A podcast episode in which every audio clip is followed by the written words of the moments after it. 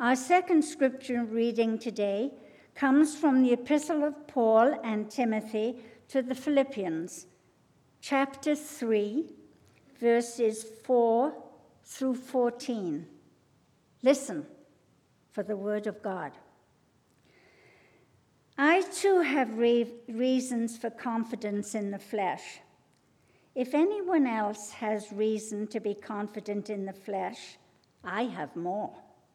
Circumcised by the eighth day, a member of the people of Israel, of the tribe of Benjamin, a Hebrew born of Hebrews, as to the law, a Pharisee, as to zeal, a persecutor of the church, as to righteousness under the law, blameless. Yet, whatever gains I had, these I have come to regard as loss because of Christ. More than that, I regard everything as loss because of the surpassing value of knowing Christ Jesus my Lord. For his sake, I have suffered the loss of all things, and I regard them as rubbish, in order that I may gain Christ and be found in him, not having a righteousness of my own that comes from the law, but one that comes through faith in Christ, the righteousness from God based in faith.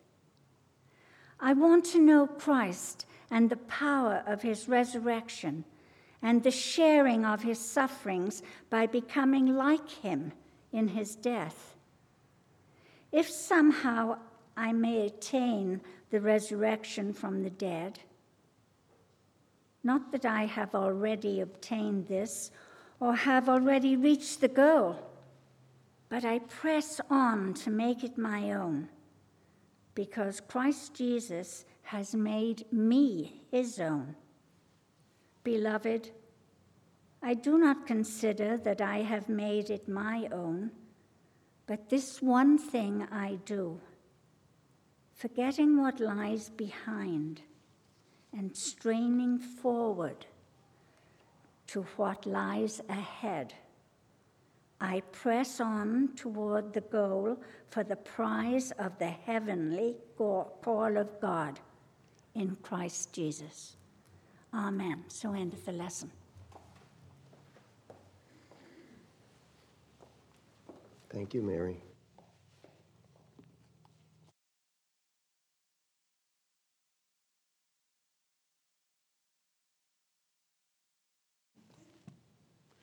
I'm glad to be here.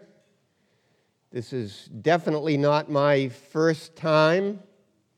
I've been here a number of times, uh, partly because uh, my wife and I developed a fast friendship with Dr. Tari Lennon, whom I believe some of you know.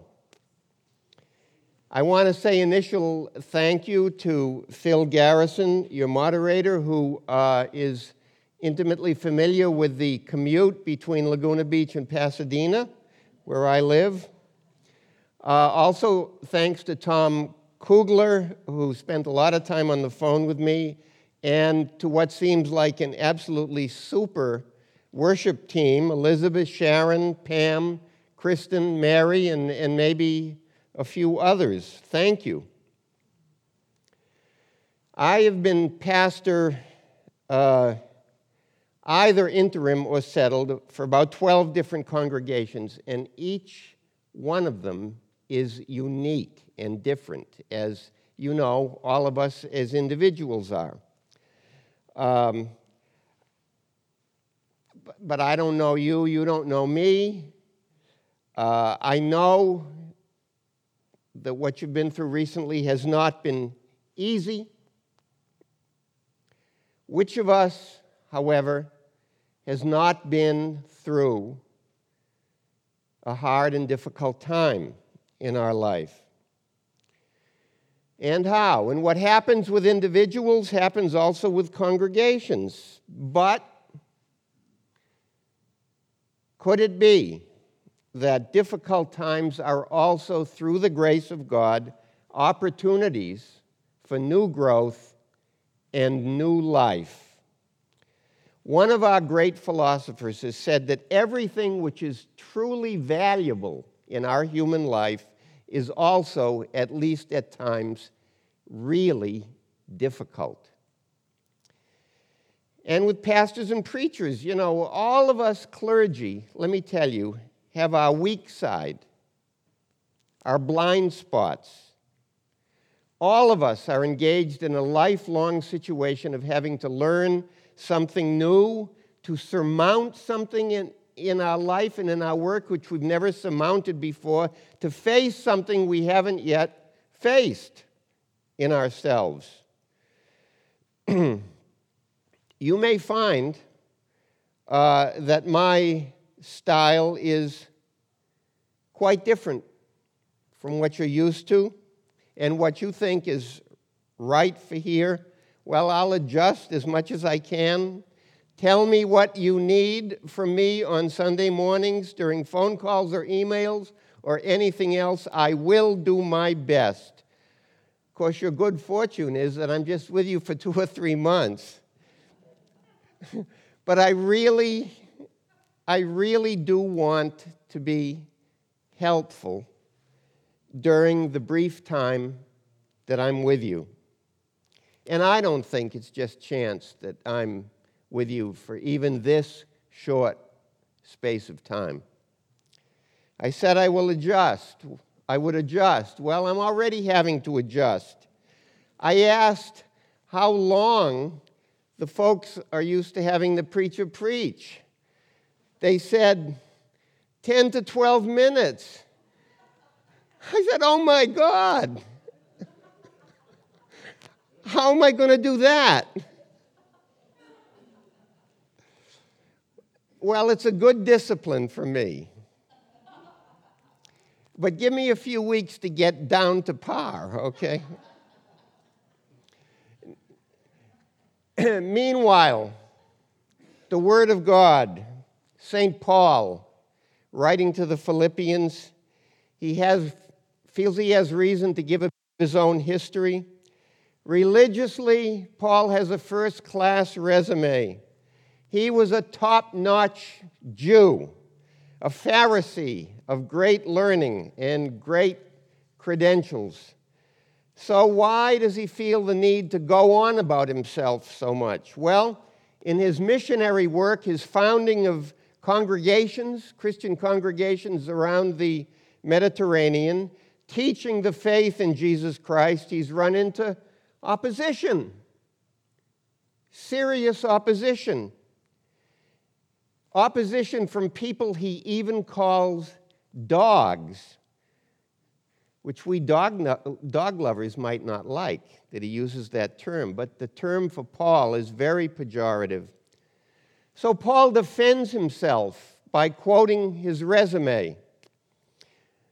But then he immediately says, Whatever gains I have had, I count as loss because of Jesus Christ. In fact, he says, everything that has come to me so far, I just consider to be rubbish now. Rubbish. The Greek word translated into English as rubbish here is actually stronger. It means excrement. In English, you know, we have a four letter word beginning with S and ending with T. Paul says, I mean, can you get this? That whatever he had before he came to know Christ was that. And he's now willing to let go of all of that, quote, in order that I may gain Christ and be found in him. I want to know Christ and the power of his resurrection and the sharing of his sufferings by becoming like him in his death, so that then I may attain the resurrection from the dead.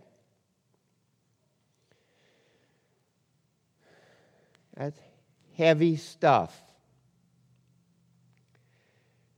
I'm no, I, am no St. Paul, believe me, but I do know what he's talking about here. I really do. And you know, because there have been for 2,000 years now both clergy and laity who have known this, who have experienced at least something of what Paul experienced, and who have really striven to shape their lives on the basis of that experience. Because of that, you and I are here this morning, April 3rd, the Sunday after Easter, in a Christian sanctuary on St. Anne's Drive in Laguna Beach, California, continuing to celebrate the rising of our Lord Jesus Christ from the dead. And we celebrate because we believe that his resurrection holds the promise of ours.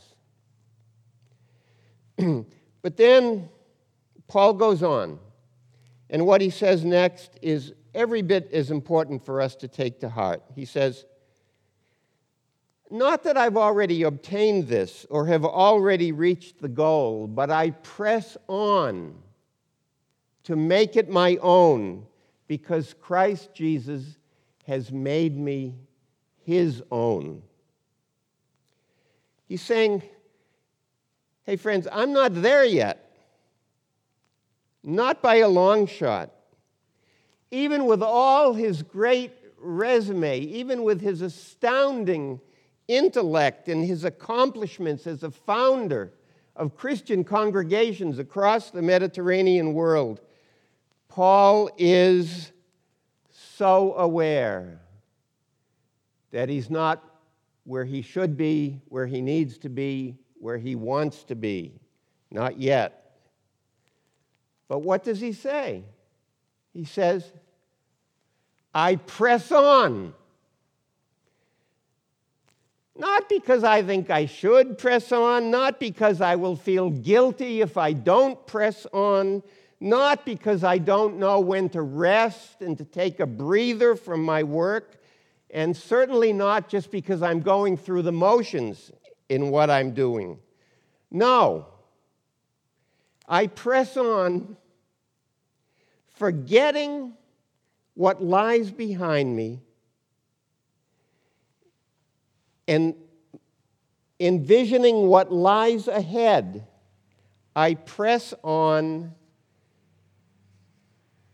for the prize of the upward call of God in Christ Jesus. He has made me his own. I belong to him now. He's waiting for me.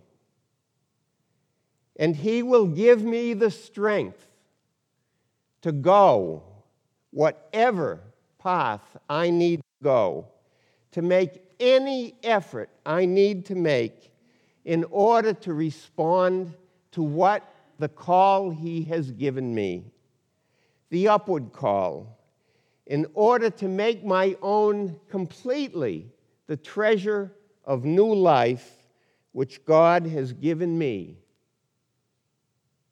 in the risen Jesus Christ. Sisters and brothers of Neighborhood Church, I hope and I pray that you understand and take in what is being said here. And I hope and I pray the very same thing for myself not just in our individual lives, but in our life together as this church, this congregation of God's people. God loves us. and because God loves us in Christ, God has given us everything we need. God has taken us to herself in Christ. And that means that however much difficulty we have been through, however much difficulty might lie ahead, however much our problems may seem to contradict what we thought we were, however upsetting and depressing our recent history may have been, however much we may feel tempted to give up and to say, as my mother used to say when she felt really bad, and I remember this when I was little, oh, what's the use? However, many of these feelings we may be having to deal with, the Easter message is that we can put them aside now and just focus on the upward call of God in Christ Jesus that we have been given. God is with us, with you, with me. She is with us. God is not a God who holds things against us. God is a God of forgiveness, complete forgiveness, and ever new beginnings. And God is a God of infinite strength who imparts her strength fully and freely to every human being who is receptive to it. So let's press on. I can't believe in these days I've been thinking of a Walt Disney film I saw as a kid Bambi. Do you remember Bambi? Bambi, the little fawn, there's a scene toward the end of the film when there's a big forest fire coming and the creatures are terrified, and Bambi is so scared and just crouches down on the ground. And the great buck, who is Bambi's father, comes to Bambi and says, Bambi, get up. Get up. Stand up. Stand tall. Press on. However upsetting and sad and scary things sometimes may be in life, in Christ, the living Christ, we have what it takes. For God loves us, and Christ Jesus has made us his own. Amen.